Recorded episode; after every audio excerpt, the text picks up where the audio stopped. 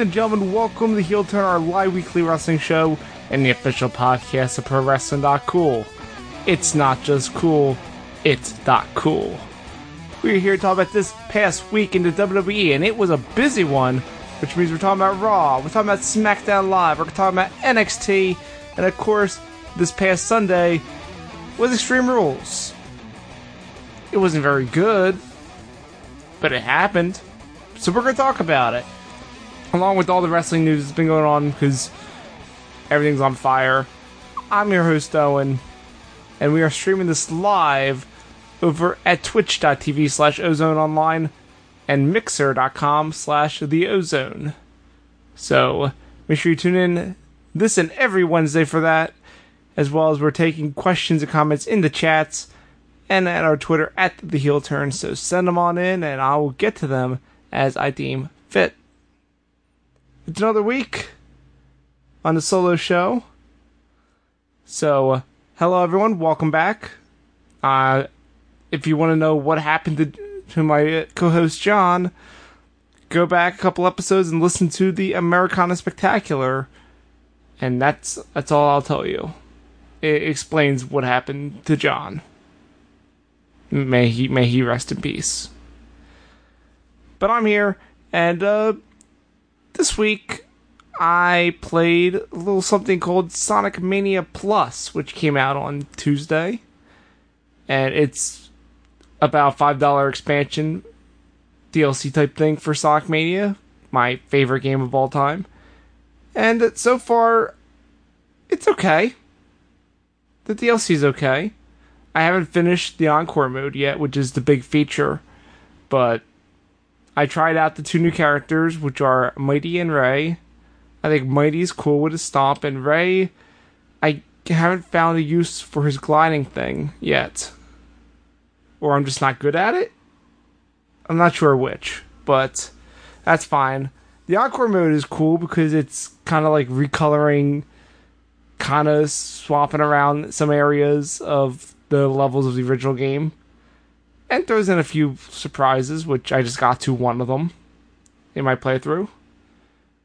But the mechanic of the Encore mode is you have two characters, and you can get boxes to swap through the other characters that you have to collect. And instead of lives, you just have the set of five characters, and if one dies, you just get the next one and you keep going right where you left off until you lose all of them. And what happens when you lose all of them? I don't know yet. I'm kind of afraid to find out since I'm kind of deep into the Encore mode.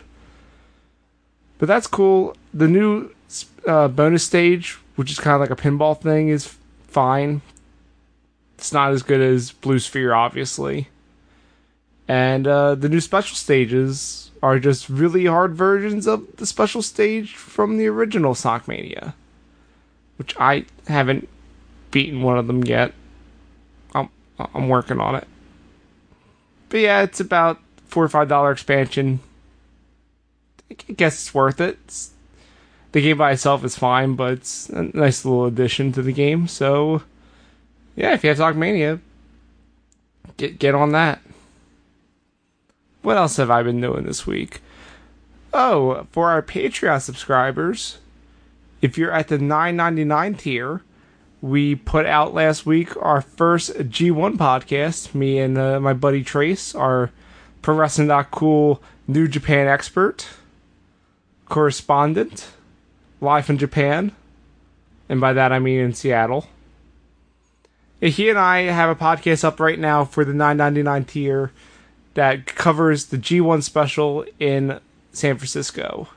So it's me and him talking two hours about the special how dangerous and reckless it all was, and uh, giving uh, brief thoughts about the upcoming G1, which started this past weekend. And if you're listening to the podcast version of Heel Turn, then over at the Patreon right now should be the uh, episode where me and Trace talk about the first three shows in the G1 climax. So uh, yeah, that's how we're doing. We're consolidating it every week. We're gonna watch how many, however many shows there were, bundle it all together, and talk about them. And that's up for all patrons, not just the 9.99 tier. So that's a little bonus for you guys that help support the site. Appreciate it. We haven't recorded it yet. I'm afraid of how long it is. Because considering we did one G1 show that took two hours, this is covering three. So, luck to us. Just just make sure you look at the length of the episode before you you start playing it, just so you know what's ahead of you. It's gonna it's gonna be a wild ride. So yeah, that'll be up on the Patreon. It's at the patreon.com slash PWC. Anyone who subscribes for the New Japan content, we appreciate it. And uh, hope hope hope it's good. Like I said, we haven't done it yet, so I'm kinda scared. So yeah, it's all the, the housekeeping. I believe now is a good time to get into the wrestling news.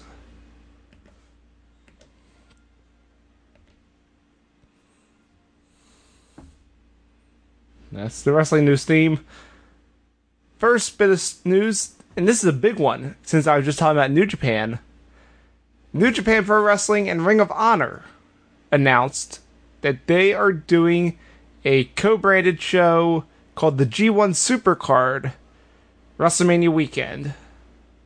It's going to be April 6th, the, the Saturday before WrestleMania, and it's going to be held in Madison Square Garden.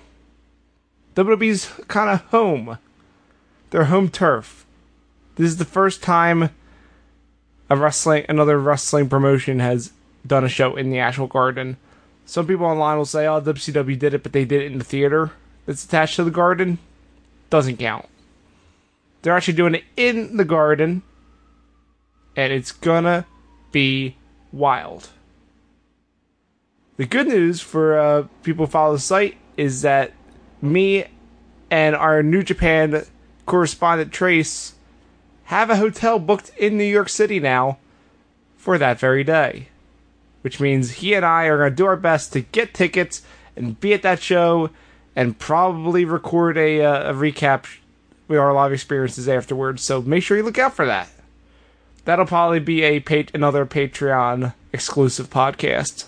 So that should be fun. I haven't gone to a show at Madison Square Garden since. Well, if we're talking about actual wrestling shows, the last one I went to was WrestleMania 20. The last wrestling related event at the Garden I went to was the uh, 2013 Hall of Fame. So that yeah, I'm I'm excited. Tracy's never been to the Garden. He, he's also never been to a New Japan show. But clearly near of so it'll be a fun time. They haven't announced anything yet. Oddly enough, it's the same night as NXT Takeover. So they're gonna be going head to head, and it'll be curious to see what kind of crowds show up to both shows. I was originally planning to go to NXT, but then this popped up, and now whoops, plans have changed. Another fun thing about that weekend is that along with going to the uh, MSG show, there may be a small chance that he and I can sneak into WrestleMania. It's not currently on the plate that we're definitely going, but since we're in the city anyway, we're going to keep an eye out. If we end up going, I'm sure there'll be a podcast of some sort afterward talking about our experience sitting wherever the hell we are in that giant stadium. So that's more stuff to look forward to. Moving on to uh, not so great news. This past weekend, WWE reinstated Hulk Hogan into the WWE Hall of Fame after a three year suspension. Whoops. That's not good. I've gone on record to say that Hulk Hogan is my favorite wrestling character of all time because he's the one that got me into watching wrestling. But uh, Terry Bollea, the person, not not so great. So it's kind of a tough situation for me.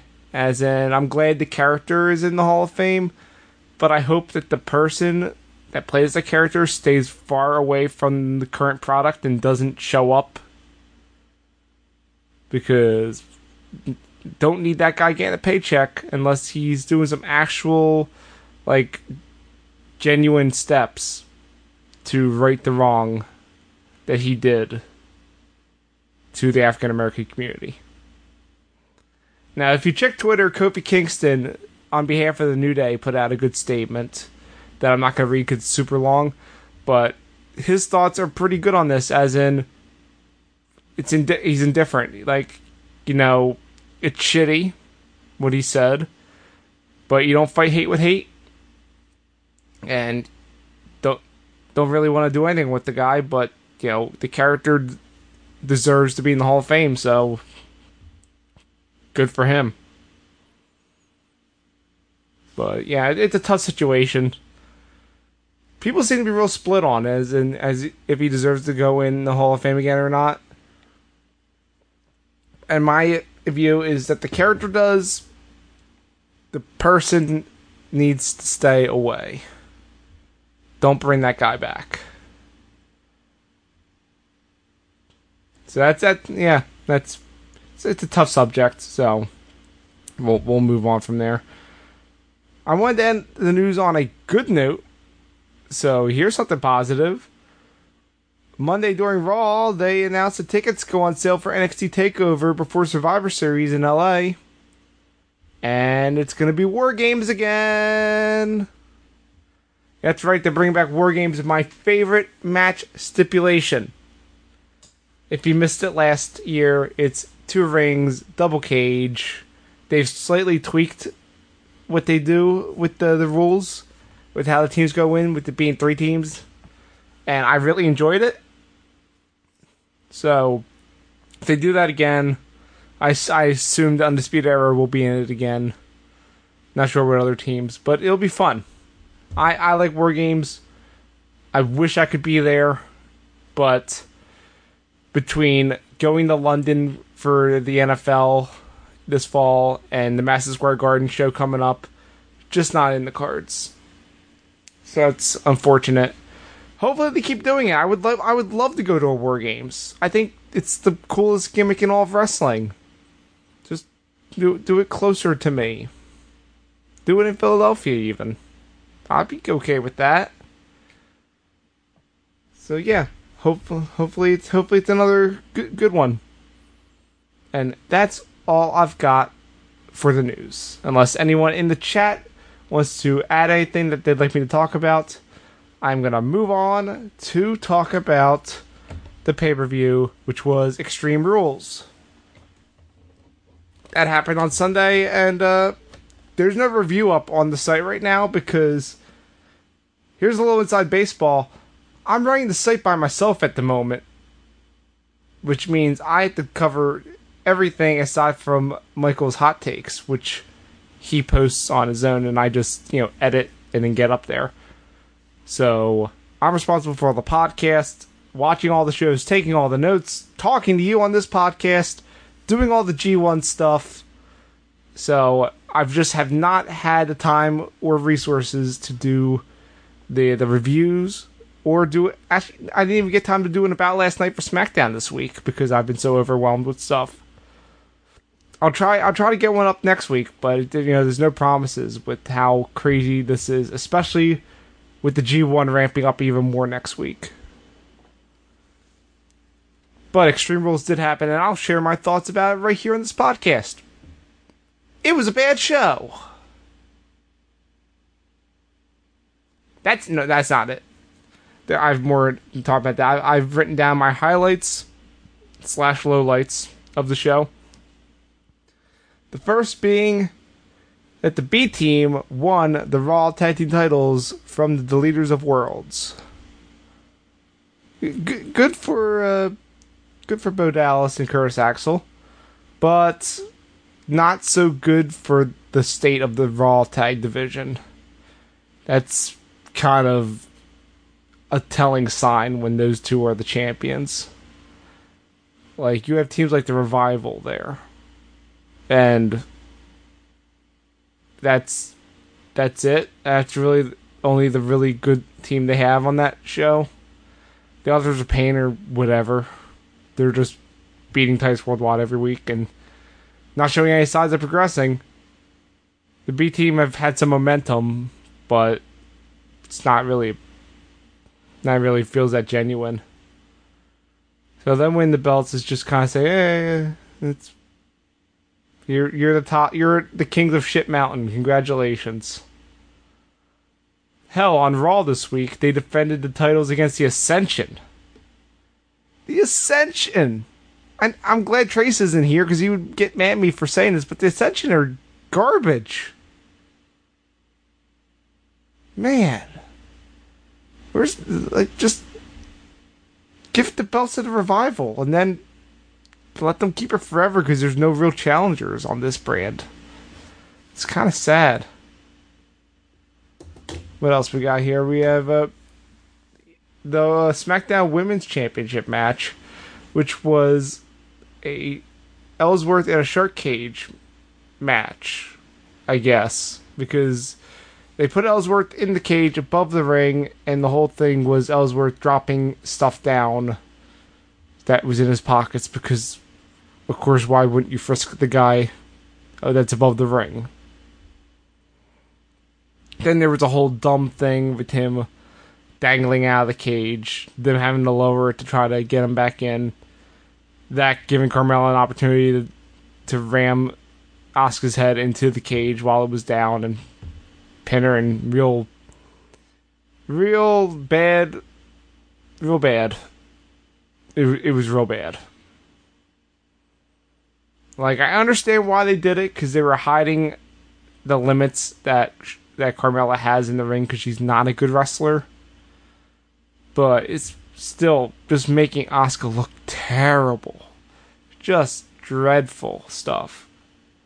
Like I'm I wanted Asuka on SmackDown because I thought it would open up new opportunities for her. But it's only been hurting her. She, you know, she lost that match to Charlotte, and ever since then, it's been, well, we don't have to play prestige to her. It's just putting these stupid matches where she looks like a joke. It's just a shame.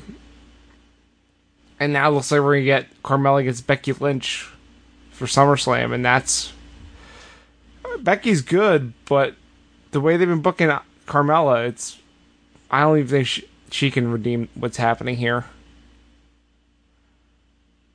But what was a good match, I'll talk to you about a good match. It was Shinsuke Nakamura versus Jeff Hardy for the U.S. title. And why was it good? Because it lasted six seconds. Before the bell, Shinsuke Nakamura punched Hardy right in the dick, as you do. Jeff was stupid enough to say, I'm good to do the match anyway. Kinshasa to the face. Pin. It's over. New U.S. champion. And then there's the part where Randy Orton showed up and beat up Jeff Hardy for no reason. What you get is establish him as a heel, which he's much better at, but it didn't need to be here. They could have just saved it as a surprise for SmackDown. Because they revisited on SmackDown, which we're going to talk about later, and it was way better. So um, it's confusing. It kind of stole from Nakamura's moment but I get it. You know, it's a pay per view. Gotta make gotta make it special. Have the big return during the show people what to pay for, but it still felt kind of weird and wasted. We had a, the steel cage match with the uh, Braun Strowman and Kevin Owens, which I had no expectations for. I just thought, uh, you know, it's just gonna be Kevin Owens running away the whole time, and then my prediction was that he's gonna get thrown either through the ring or through the cage, and I was wrong, but I was also kind of right.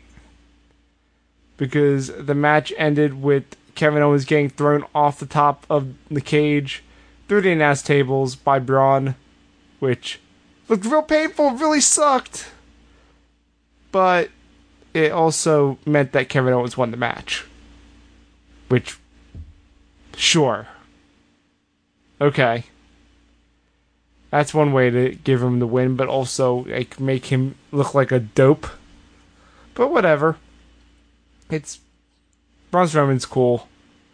they're giving him cool things to do. I just wish better for Kevin Owens because he's a good good wrestler.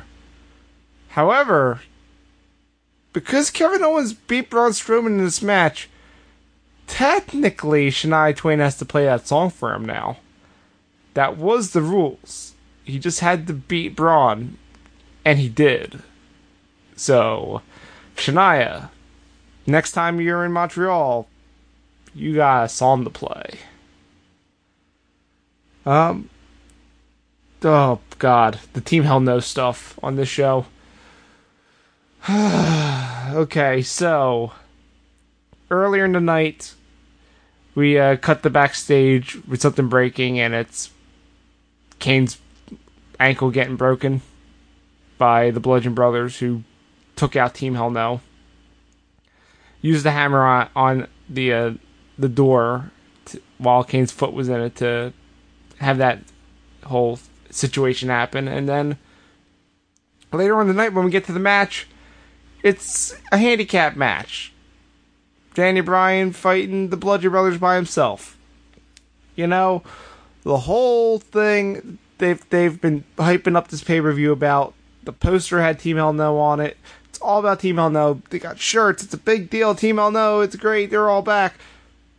This is what we get instead. We get this handicap match, which later results in Kane coming out wearing a boot, which looked dopey as shit, on a guy who's supposed to be a demon from hell.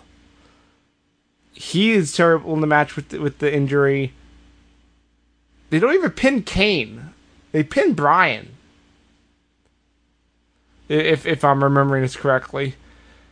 And the Bludgeon Brothers win. They retain their belts. And Daniel Bryan and Kane look like a bunch of dopes. It's terrible. What were they thinking? They this could have been a great match, but instead we went with this.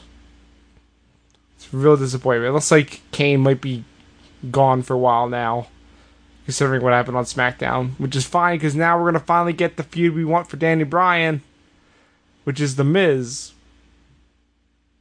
But hopefully we leave all this bullshit that happened on Sunday behind because it was real bad. A surprise was uh, the Bobby Lashley beating Roman Reigns in their one-on-one match. Uh, this match was actually surprisingly decent. Like the crowd got into it, I kind of got into it. This guy, I'm down for two hosses just beating the shit out of each other, even though Roman Reigns is not all that great at that. But Bobby Lashley surprised me here. He actually did pretty well. And uh, the finish came with Bobby Lashley hitting the spear on Roman and pinning him one, two, three. Clean. I'm shocked. The crowd was happy. I was happy. All this was nullified the next night, but it was it was a moment of happiness for us all. Roman Reigns not winning every freaking pay per view match. And he was in the main event. How about that? We had the Alexa Bliss versus Nia Jax in the only Extreme Rules match of the Extreme Rules pay per view. The thing happened I thought was going to happen. Alexa was going to use a bunch of weapons, Nia going to break them all. Then we got to the part where Ronda Rousey was on the sideline, got pro- provoked, jumped in to beat the shit out of Mickie James, then ate a kendo stick from Alexa. More distraction shenanigans. Alexa Bliss ended up winning against Nia Jax because of course, of course she was. Like we were really gonna get a match between Nia Jax and Ronda Rousey again when it was so bad the first time. This is the money match for SummerSlam. Ronda Rousey's gonna look like a star. Alexa Bliss is gonna fucking die. It's gonna be great.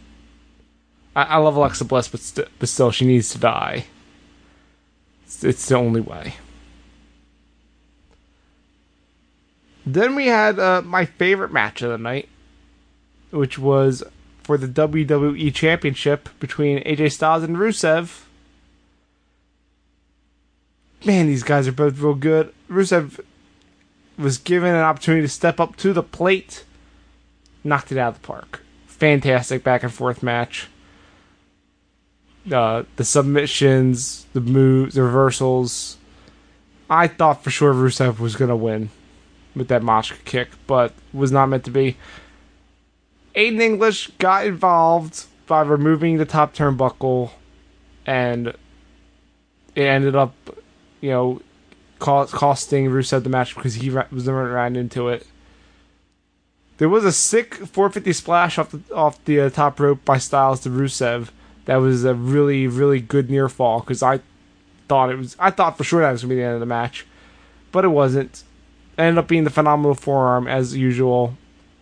Styles retained, but Rusev looked like a million bucks, and because of English, you know, kind of costing the match, may lead to them splitting up, which I was against at first, but at this point, may, maybe it's for the best.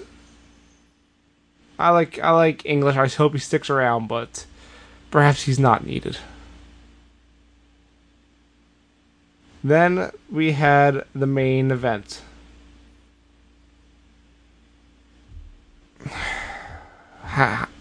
what, what what what do I say about this? It was the 30 minute Iron Man match between Seth Rollins and Dolph Ziggler for the Intercontinental Championship. This crowd. This fucking crowd. Typical Pittsburgh. If you don't know, this pay per view was in Pittsburgh. You know, the city on the other side of Pennsylvania from a the city that everyone around around it hates because it's the worst city people are the worst, the food's the worst, the smell's the worst. It's a oh, it's such a bad city. I'll never set foot in it. Unfortunately, WWE did here, and this hopefully will be the last time they do a pay per view here for a long time. Because they thought they were so clever by doing the Royal, Rumble countdown every time the minute counter for the uh, the Iron Man match went from 10 to 0. Every time they did the countdown with the buzzer noise. Cute the first time. Then you go, oh no, they're going to do this the entire match. This fucking sucks. And it, it sure did. Took all the momentum out of the match, it killed it. They had to take the timer away because these fucking idiots just wouldn't stop. And you know what happened when they did that? They started doing the 10 countdown when it wasn't even 10 seconds. They were just making that up. You can see Dolph Ziggler say to Seth Rollins in the middle of the match, it was worse than when the clock was there. And it was. Fuck the fuck, Pittsburgh. Why are you so bad? You, I don't even want to recap the match because I can't remember any of it. All I remember is you guys counting down and ruining the match. Oh.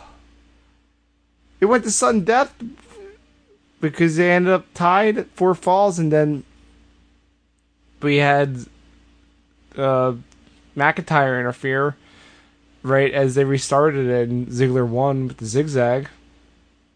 Who cares, though? All I remember is the crowd being terrible.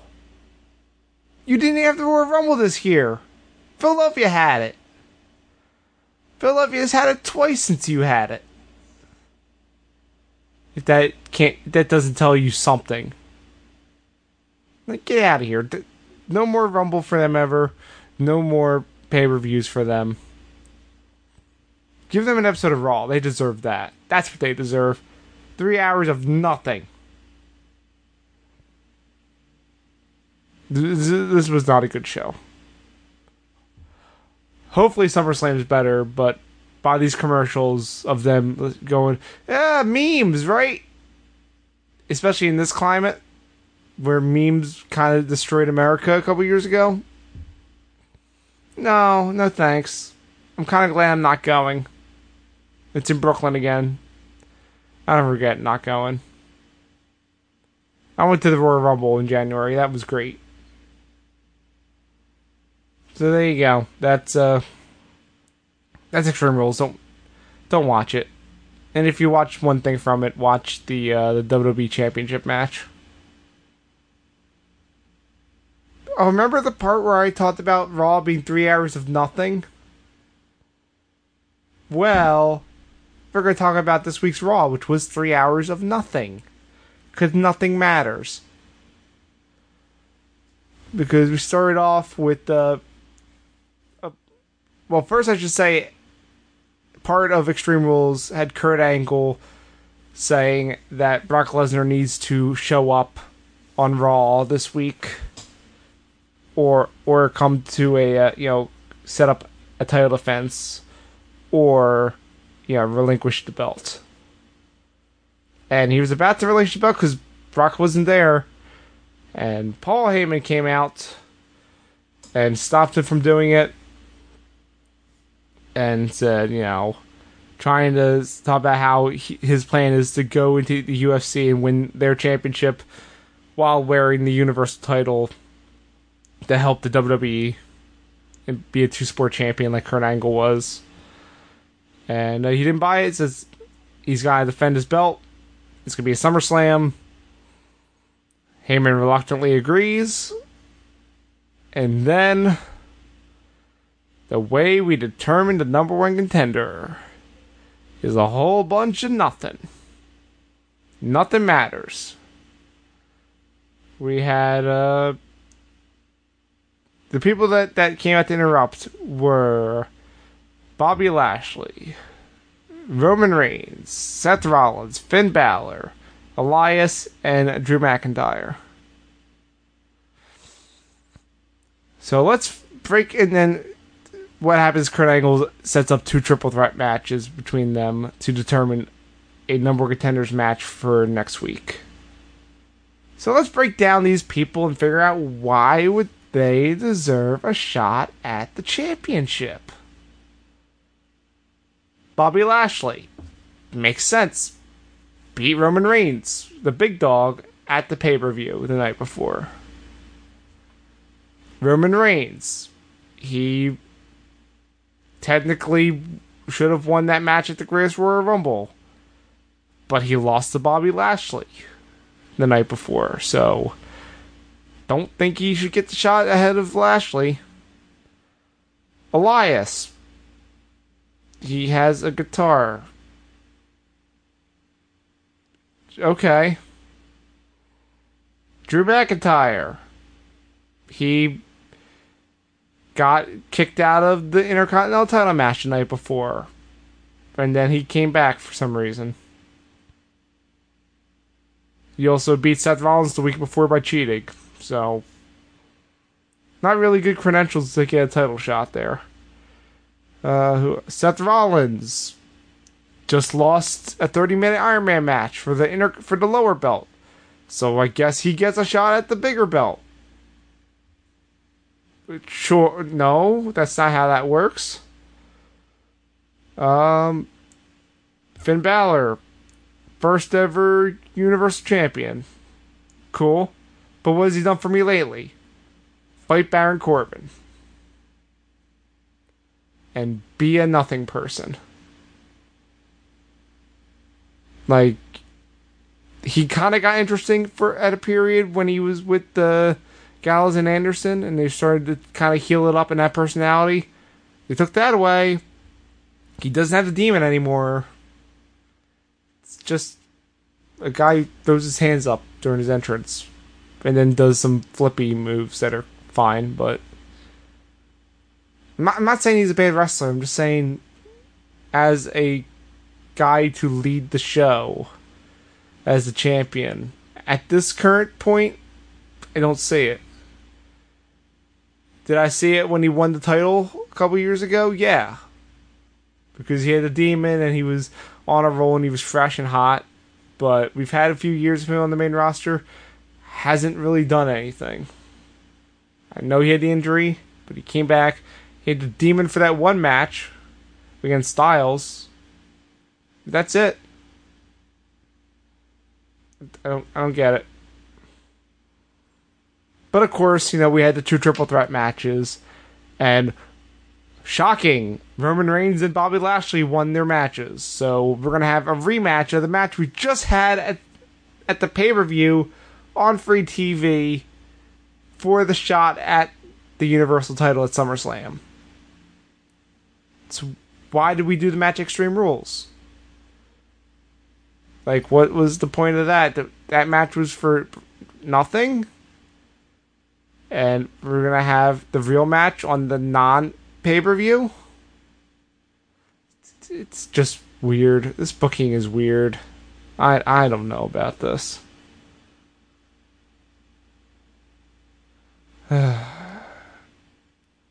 oh, we had Dolph Ziggler on the show, and uh, he was bragging about winning the Iron Man match, and then local guy whose only thing he's got going for him is, is his entrance. Bobby Roode did his entrance and challenged Ziggler for the title. And Ziggler's like, no. The, the fuck? You, no.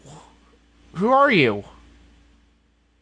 Valid question. Who is Bobby Roode? Who cares? And then he talks shit, and then Ziggler says, alright, fuck it. I'll give you a match. And the referee comes out, and JoJo announces it's for the title, and Ziggler says, No, I said I'd give him a match. I didn't say I'd give him a title match. No. Which, fair. Bobby Roode hasn't done anything to earn a title shot, and this wasn't an open challenge. He's not an idiot. He knows how open challenges go since he won the belt during it for Seth Rollins. And uh, Ziggler, he wins he super kicked him in the face and won because Bobby Roode is a joke. Which Mojo even pointed out backstage afterward that he's a joke. Which that looks like that's gonna be a feud. Y- yay! Remember when those two had a match before the Royal Rumble? And it sucked? Yeah, get ready for more of that. Speaking of things that sucked, Mojo then squashed Tyler Breeze because Fandango's injured. So we have nothing for Breezango, so we just have Tyler Breeze instead of, you know, branching out and being a competitive single star like he used to be. He just gets his gets jobbed. That's good. That's good use of Tyler Breeze. Good job. Then we got to the Sasha and Bayley stuff that happened on Raw. I don't know what to think about this. So let's uh let's go over it. So we've had these whole segments of the counseling a couple weeks ago and we're supposed to get the results back this week. And the results are we still don't like each other. Shocking, right? To which uh, Kurt says, "Well, you guys need to get along together, and you're gonna be a tag match tonight. And if you can't get along, then I'm gonna trade one of you away because that makes sense." On a show where you want to have competitive matches with people that don't like each other. Because and then you find two high profile stars that don't like each other. Instead of saying we should book a match with them we said we instead say no you have to be friends or i'm just gonna punish everyone by moving you to another show. The logic here is just baffling. What what in the world so we get the tag match of Sasha Banks and Bayley against Dana Brooke and Alicia Fox two people who we never get to see wrestle. I guess they just needed bodies that they could, you know, sacrifice to the bad booking gods. So we got these two together. And this gets weird because they uh, they attack Bayley in the middle of the match on the outside because you know it's a wrestling match and that's what you do. And Sasha Banks flipped out and just went ham on both of them and just started beating the shit out of them on the outside. And uh, the referee called for the bell for disqualification. she she did she did too much wrestling, so we had to call it off. No more, no more wrestling. You, you're doing too much.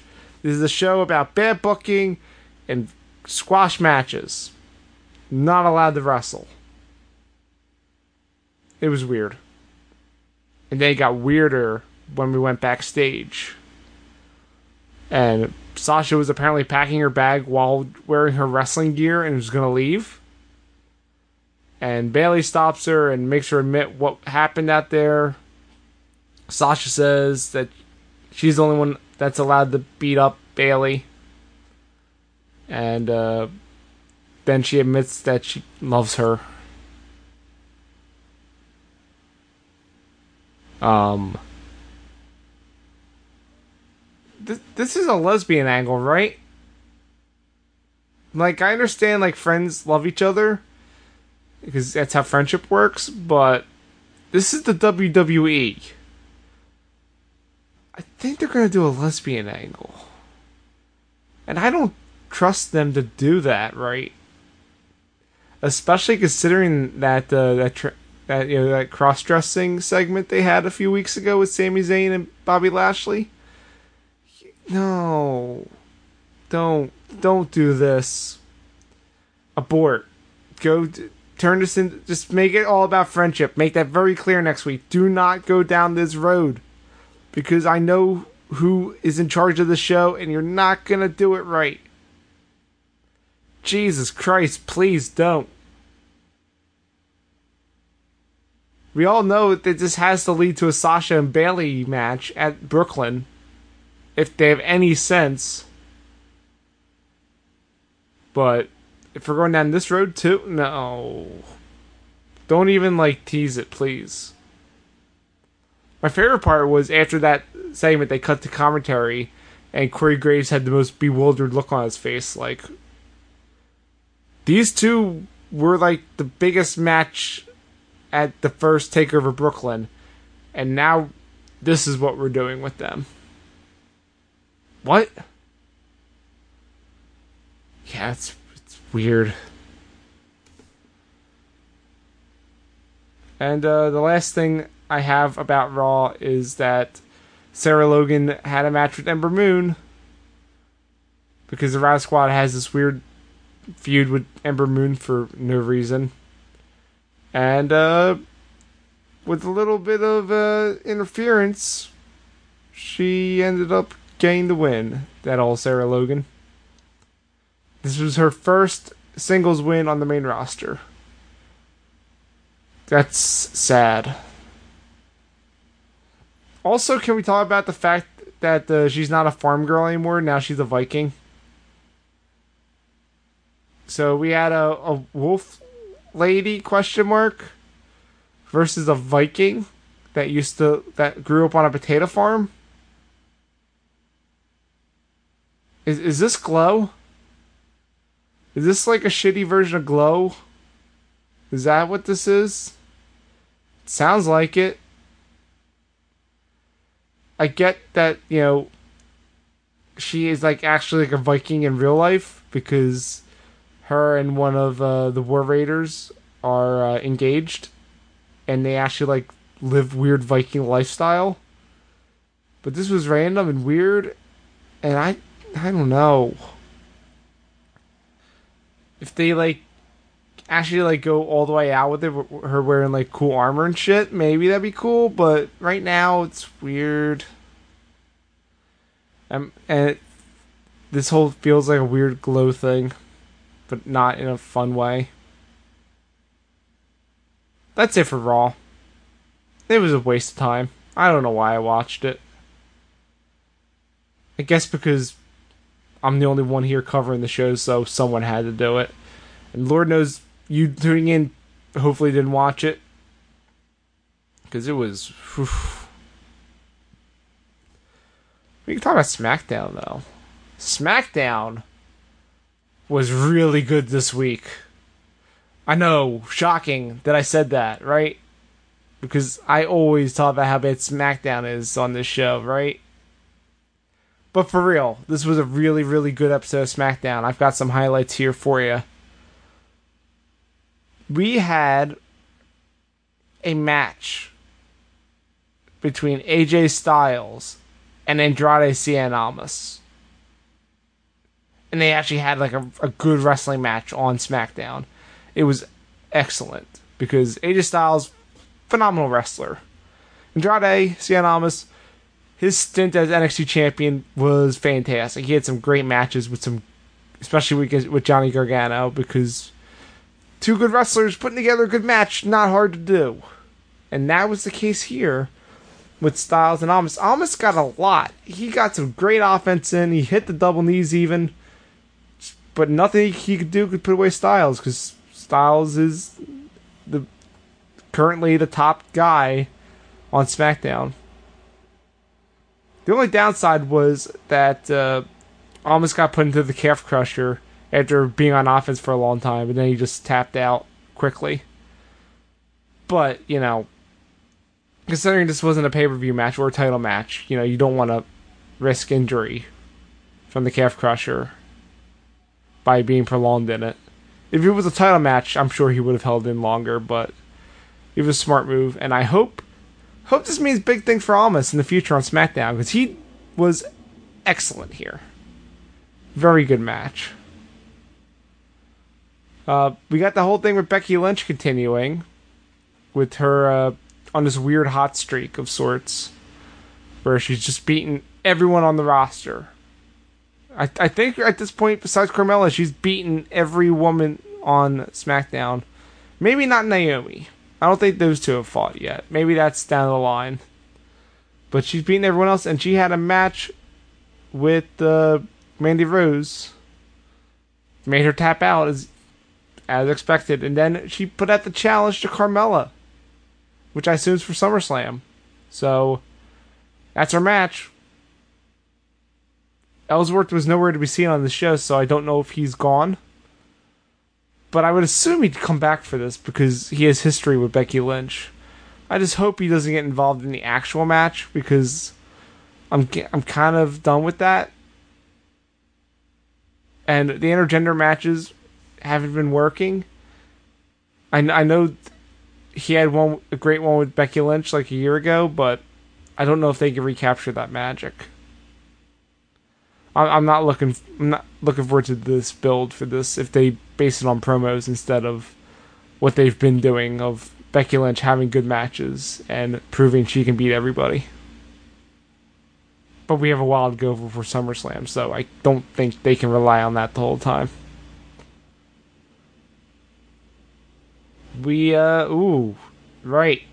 We had Tye Dillinger backstage because uh the week before in a dark match before SmackDown, which as someone who's went to a tape and they they do do this now. They have a dark match before the show. This show off like the other talent that doesn't make it to the script of the show.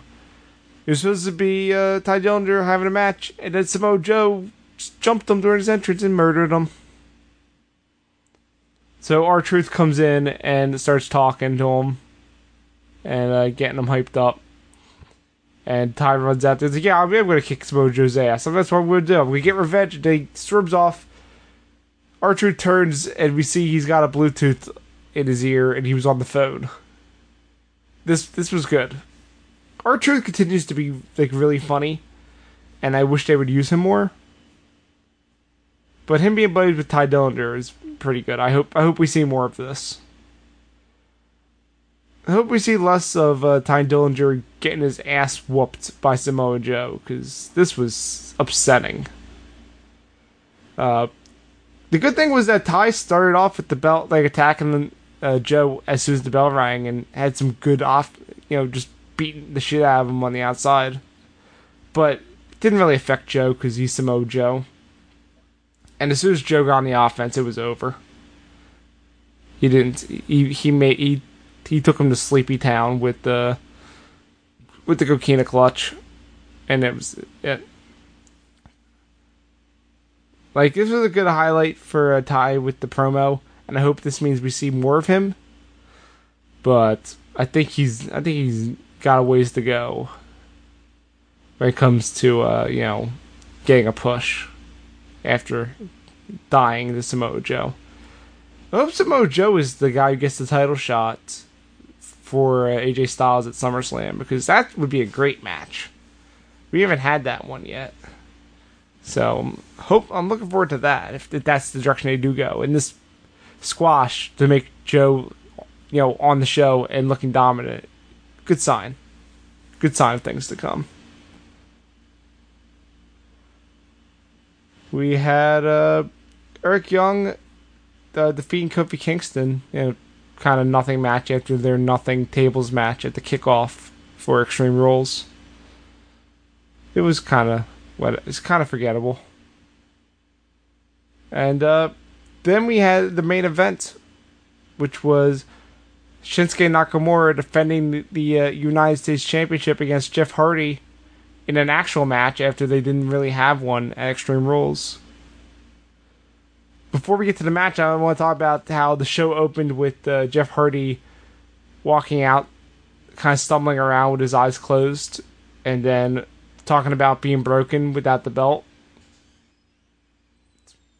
Another weird Jeff Hardy promo. Sounded intense. But then we got to the backstage interview with Nakamura where he got to give his response. And when Renee asked him what he thought about Jeff Hardy's promo, he called him a sad clown. Oh, poor Jeff Hardy. Wears the mask, the face paint, because he's sad clown, and he's gonna give him something to really cry about in the main event. And then just out of nowhere, he says "God bless America" at the end. It's kind of incredible.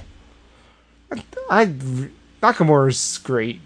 He's so good, and giving him this belt to make him just say that at the end for no, and just love America for no reason when it's a real bad time to like America. Mwah, beautiful.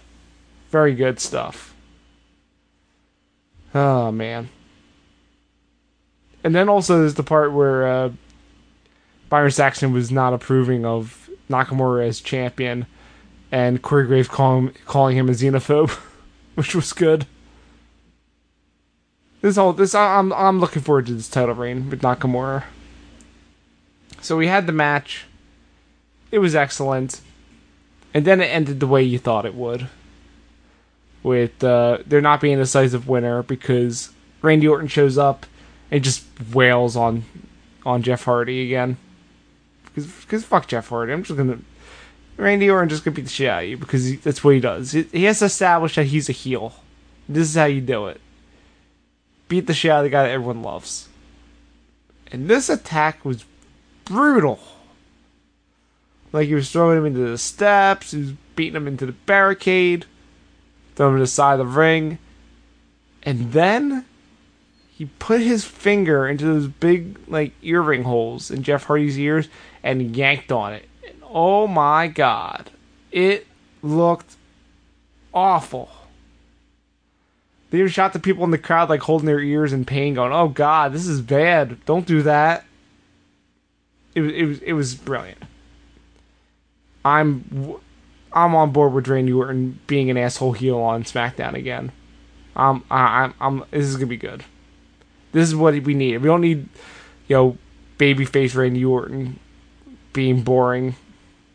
We need vicious Randy Orton that's just a dick to everyone because he's so good at it.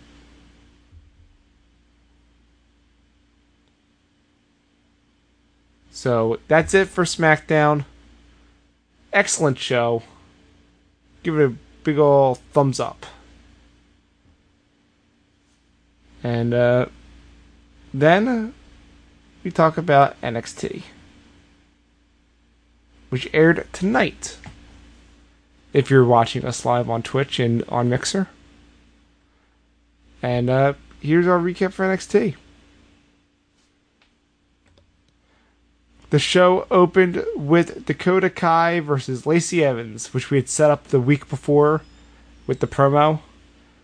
And uh, as soon as the bell rings, Dakota Kai is just wailing on Lacey Evans with a bunch of speed.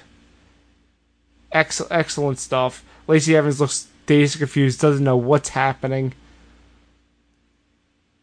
And then we had Lacey Evans get on the uh, the offense. Hold on a second.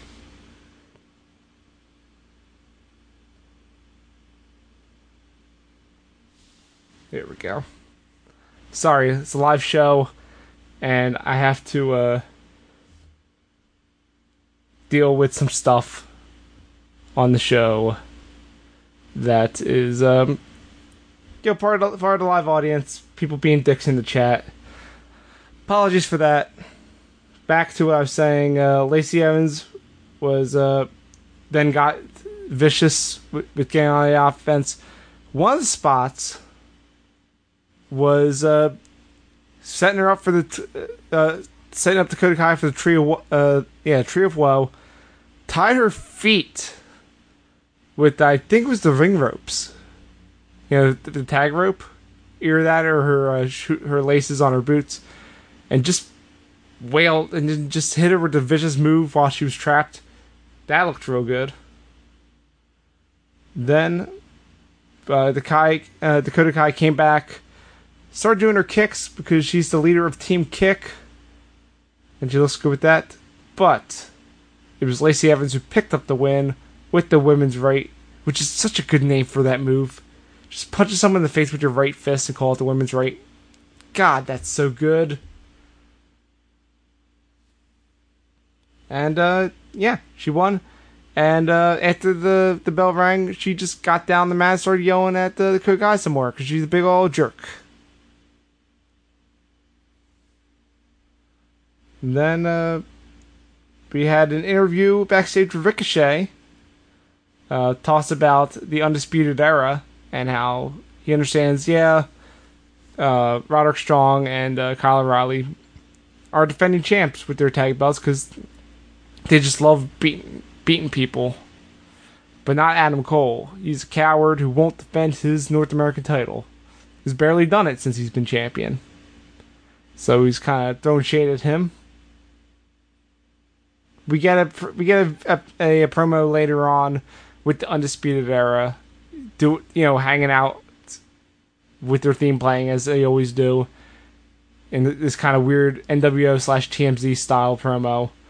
And and uh adam cole's just like what fuck fuck a ricochet. You know i i, I could defend this belt.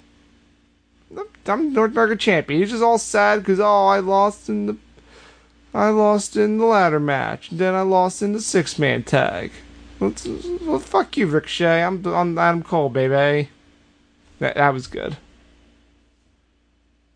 Then, uh, we get news that the originally scheduled Fatal Four Way for the uh, the number one contendership for Shayna Baszler's NXT Women's Title turned into a triple threat because Bianca Belair is not med- medically cleared to compete. Which I don't know if that's a legitimate thing or if they just wanted to get her out, of them. I don't know. This is part of the same taping, so I'm not sure why that happened.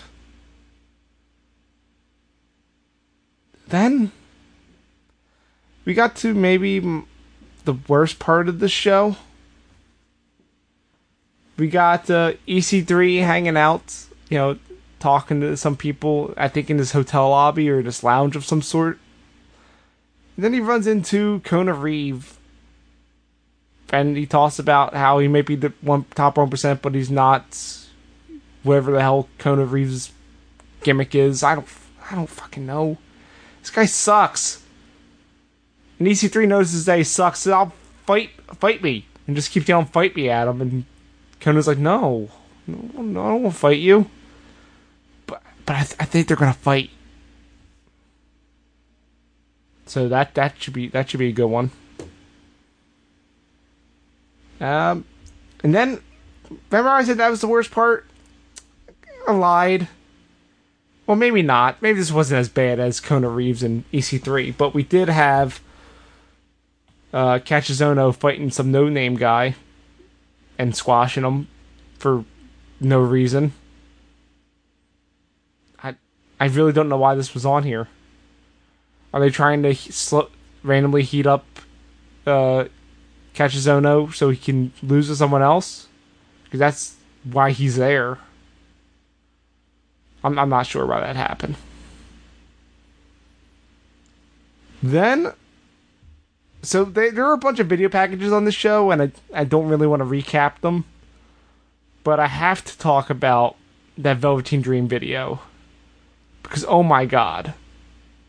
He's just standing in a dark room, and then he can control the uh, the effects of the smoke and the and everything turn purple, and then he just recaps his like past year for some reason. Like talking about Aleister Black saying his name, and then he just talks about actually take over Philadelphia and just whispers Philadelphia with it in the background for no reason. And it's just weird and amazing.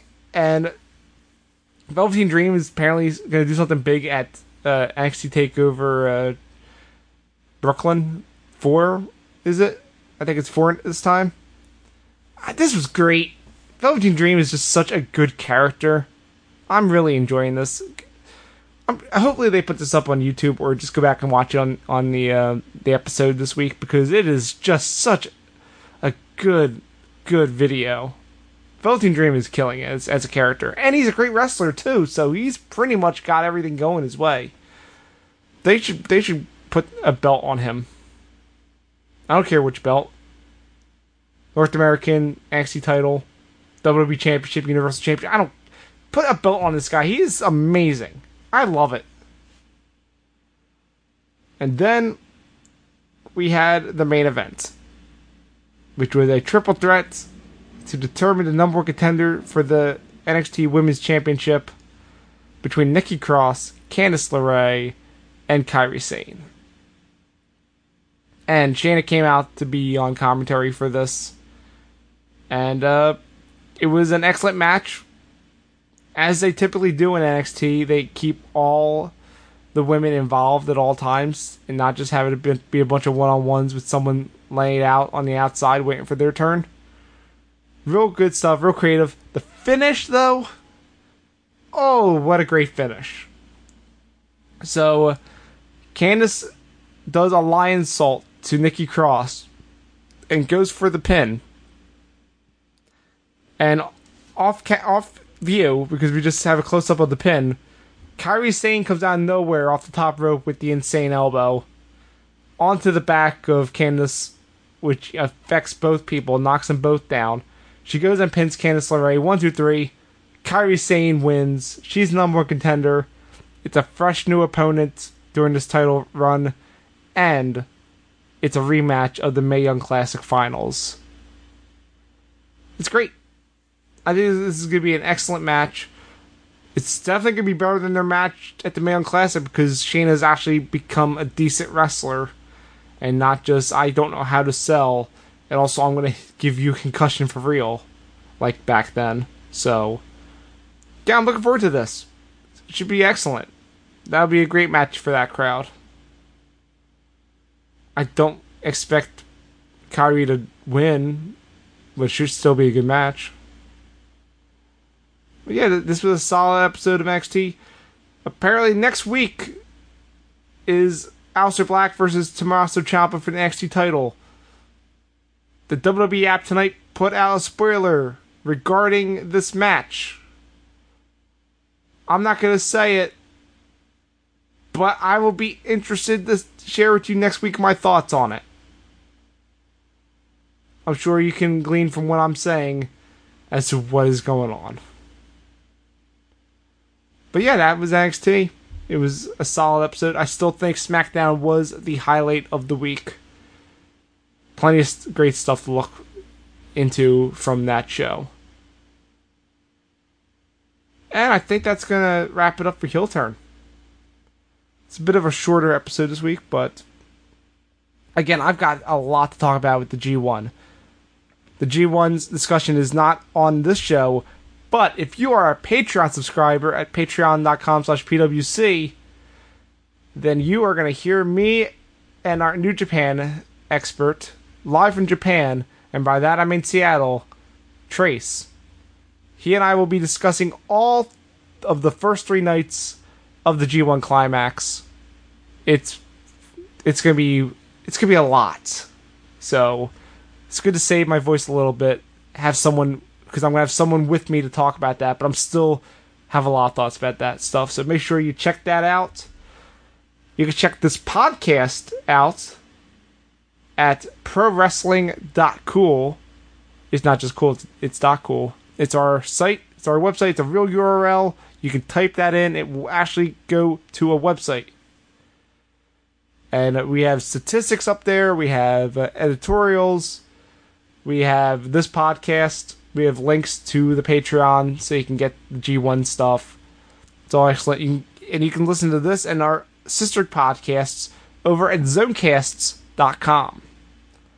That's where we have this podcast. We have I'd Rather Not, which is a comedy podcast about would you rather scenarios. And uh, we also have this show called The Takes Bakery, which involves me and local monster uh, Oscar Bernard. Hopefully, I pronounced that right. He gets at me when I don't. Uh, talking about his bad opinions on things, which is always a fun time. So make sure you check that out. I think there's a new episode of that going up this week. It's it's a doozy, and uh, you'll be able to tell from it that we recorded it in the past. You'll understand that reference later. So yeah, check that out. You can follow the show on Facebook by searching for ProWrestling.cool, or you know t- go to Facebook.com slash PWDOTC. We're on Twitter at the Heel Turn and at PWDOTC. You can follow me on Twitter at the underscore ozone. And we stream this show live. I know it's, that's a confusing concept if you're listening to the podcast version, but this is a live show with video of just me hanging out because I don't have a co-host anymore. It streams live every Wednesday after NXT. So between 9 and 9.30 at twitch.tv slash ozone online and mixer.com slash the ozone. So that is excellent. Thank you to everyone who tuned in live. Thank you to uh, Ryan, my friend Ryan, Rhythm Bastard. And uh, no thanks to that uh, that troll who just kept yelling, "Shout me out, please," because I'm not gonna I'm not gonna shout you out. Don't don't be a jerk. Ask actual questions. Be be interactive. Apologies for uh, having a little screw up there during that part in NXT, but live show, folks. Got gotta deal with the trolls, and none of my moderators were around to do it for me. So that's it.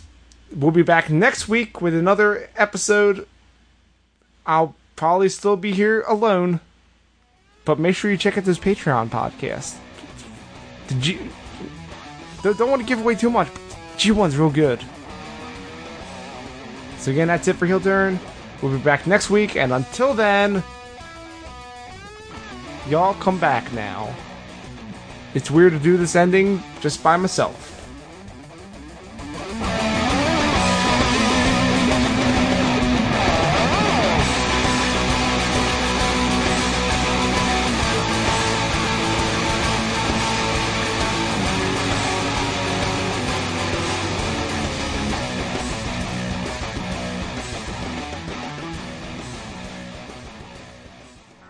This podcast is a part of the Zonecast network, produced and edited by Owen Douglas. Find more of our shows at zonecast.com.